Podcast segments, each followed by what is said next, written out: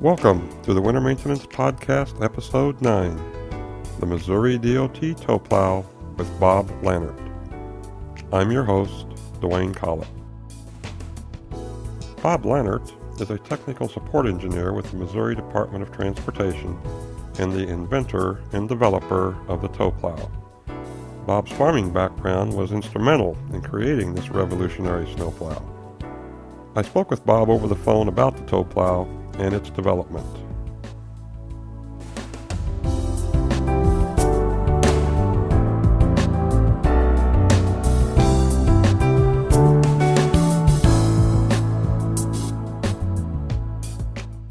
Bob, thanks for joining us. What is a tow plow? A tow plow was a concept that I started thinking about well, about back in about 1996 or so. Uh, it all started with a photo of our gang plowing in St. Louis, where we had eight to ten trucks uh, gang plowing on Route 270, where there's five to seven lanes wide in one direction. I kept a photo on my desk of eight trucks in a gang, and every time I looked at that photo, I kept asking me, well, we pulled those eight trucks from somewhere and put them on 270. Where were we not plowing? And it always haunted me that we were taking resources and putting them in one place and we're not plowing somewhere else. So I took on the challenge of trying to figure out how to to put more snow plowing capability in St. Louis. Just uh, was trying front wing plows and mid mount wing plows, and we've used a lot of 14 foot front snow plows. We've got over 200 them in the MoDOT fleet now for one pass clearing concept, and we've got a 15 and we used a 16 footer and any combination that we put together with front plows and wing plows, we, we couldn't hardly pierce through clearing more than 15, no more than 16 feet wide. And I, I just basically had to back away from it, de-learn everything that I've learned over two decades, and come in with a whole new concept. And and I started with a trailer plow and started uh, pulling tractors with another tractor on the farm and and offsetting those tractors and looking how you take care of the draft and and how we could stabilize a trailer plow and still operate it with one operator out of the truck. And uh, all that kind of came together as a trailer hitch, panel hitch hookup with air brakes and steering from the cab. And and when was this? About what year was this? Uh, actually, we started uh, doing this in about 2004 as far as steel. Um, we had outsourced contracted our front snow plows with Viking Cives and Steve Ryder specifically. And uh, Steve uh, basically was listening to what we wanted to do and our needs. And uh, so basically, I posed the problem. Here's the problem in St. Louis. Uh, want to clear five lanes wide. We do it now with eight to ten trucks, and I want to do it with three or four trucks. And I started explaining to him what I wanted to do, and uh, and the moldboard designs and this type of thing. And uh, basically, he came to task in providing the moldboards that we used on the first tow plow.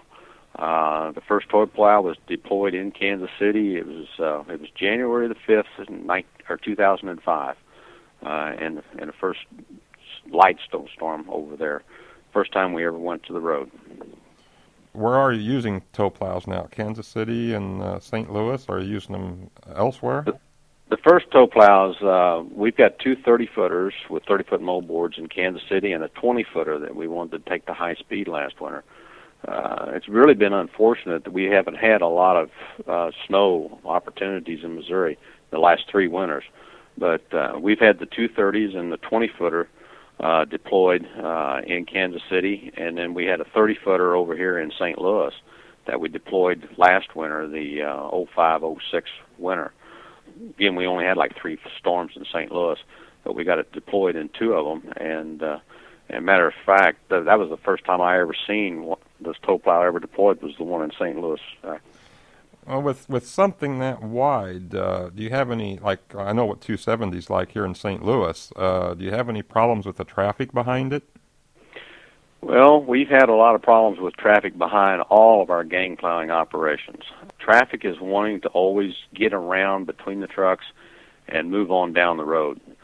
The tow plow and truck combination, there's no way that you can you, you know you can pass a truck this truck combination with being 28 feet wide. So uh, we're wanting to tighten, continue to tighten up our gang plows and not allow passing because it's not safe for them to to jump the windrows between our trucks and our old gangs, nor will it be safe for the drivers to jump the windrows uh, between the tow plow trucks. So we've run tight gangs. Our operators try to maintain a spacing 20 to 30 feet, but they've they've always been very cautious of you know if the truck in front of them has to do a panic stop, can they get their truck stopped? We've always kind of kept in the back of my mind when I designed it, if we had a trailer plow back there and our truck behind him, and everybody had to stop fast, uh, what would happen if we rear end our own tow plow with our own snow plow? And we've yet to find that answer. Yeah. Yeah, I bet that is challenging the way the traffic is around and well, and with that challenge, you know, they're wanting to drive faster and ironically in in St. Louis in particular, we can't plow fast because there's the traffic in front of us is slow. So we're hoping with our uh, gang plowing operations, we can speed them up and maybe speed traffic up five or ten mile an hour, and help everybody uh, try to continue to maintain uh, uh, capacity of the system uh, for commerce and for people to get into and from their jobs. Yeah, how how deep of snow uh, can you plow with this?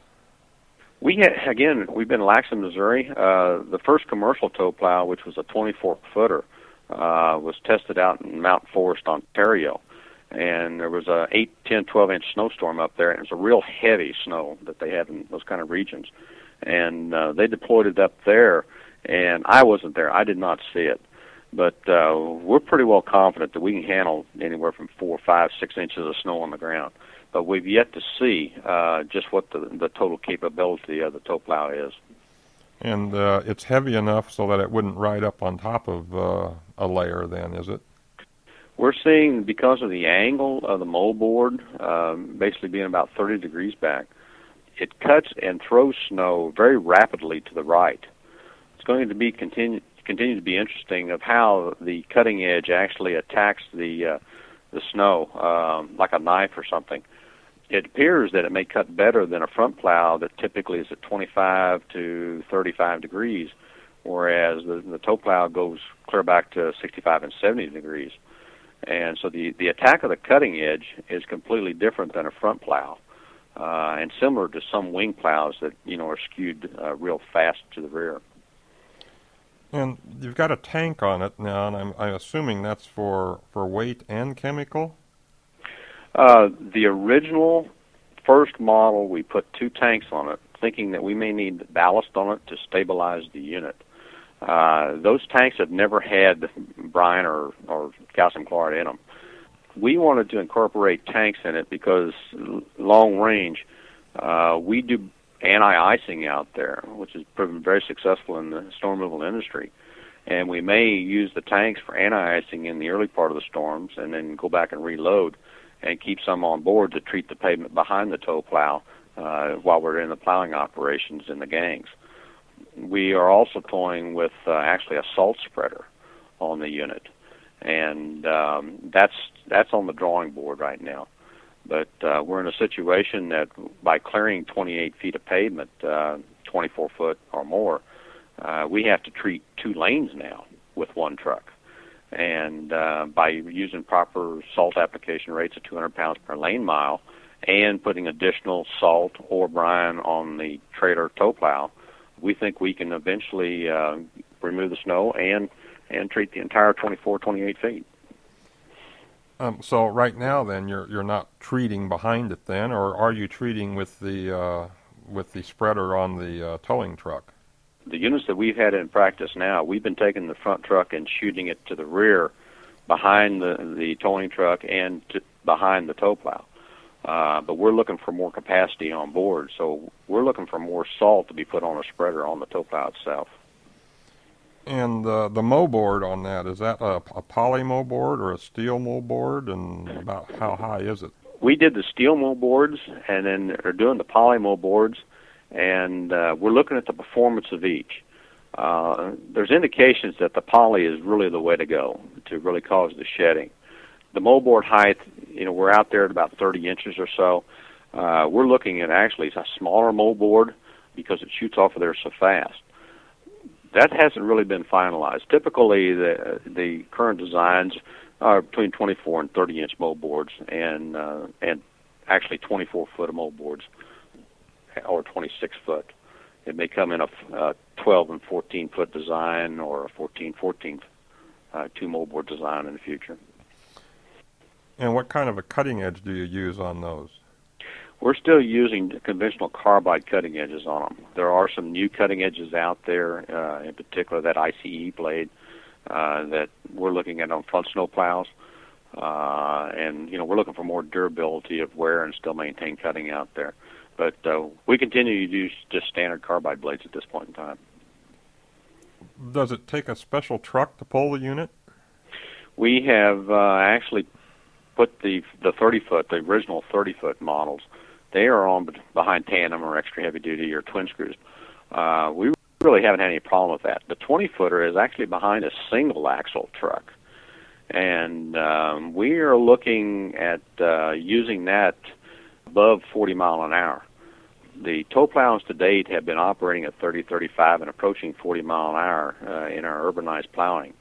But uh, we realize our interstate, in particular our I-70, you know, 10, 15, 20 years from now, will be three lanes in both directions with full width shoulders, uh, meaning we have 60 foot of pavement to clear in each direction in the future.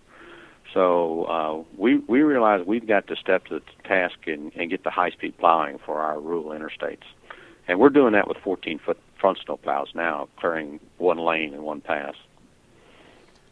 What controls does the driver have on? I mean, obviously to bring it out from behind the truck and to raise and lower the the plow. Are there other controls that he has? Well, one thing we really wanted to do was keep it simple for the operator basically a tow plow truck uh, has a uh, joystick which uh, he pulls up and back and left and right to control the front plow lift and reversing action. And the tow plow has an identical joystick, whereas he actually takes the joystick and goes to the right. It steers the plow out to the right, and then he, he pushes it forward and it lets down the uh, moldboards. And then he can actually steer uh, the the wing uh, the tow plow in and out and leave the moldboards on the ground. You can actually stay in the driving lane and clear a shoulder and come up on a parked car and steer the tow plow behind the truck, leaving the moldboard down, lay a windrow right up against the car, and then uh, turn around and steer the tow plow right back out on the uh, shoulder. So is uh, is driving a little bit more of a challenge then with that behind? our operators were highly skeptical about it. Uh, but when we pick our operators that normally use wings, and they had you know the front control uh, controls, and then they had the two or three controls for the wing plow, and they couldn't see the wing plow up in the right front corner or the mid mount. They can see that tow plow in the right rear mirror. And so now they're getting a lot more comfortable. An operator that has operated a wing plow and gang plowing becomes very quickly accommodated to a to a tow plow. Are you planning additional units to be deployed here? Our immediate plans are that we've uh, we've got a, another 24 footer in, and we've got four 24 footers coming in. So uh, this coming winter, um, 06, 07, uh, we're looking at having eight of the units in service. And uh, the, what's the company that uh, is now manufacturing it? Viking Cives Group is is what partners with. They had our contract to build our own snow plows and all our mold boards and stuff uh, uh, for five years. And uh, Viking is the one that kept listening to me and uh, took our original design, uh, which had mold boards out on the side, right hand side of the plow, and basically did the complete redesign where the mold boards now fold up over the right wheels and the trailer uh, actually goes down the road at less than 102 inches. Uh, do you know, are there other agencies that are going to be using it this winter? Uh, I really don't know. I I leave that up to Viking, whatever they want to do in the marketing. Uh, it, it's totally theirs. My vested interest is is to provide solutions to maintain transportation in the field, and the tow plow concept, the one pass clearing concept, high speed plowing, uh, better control of uh, the snow cloud around our snow plow trucks. It's all important to be able to provide better service to the U.S. citizens.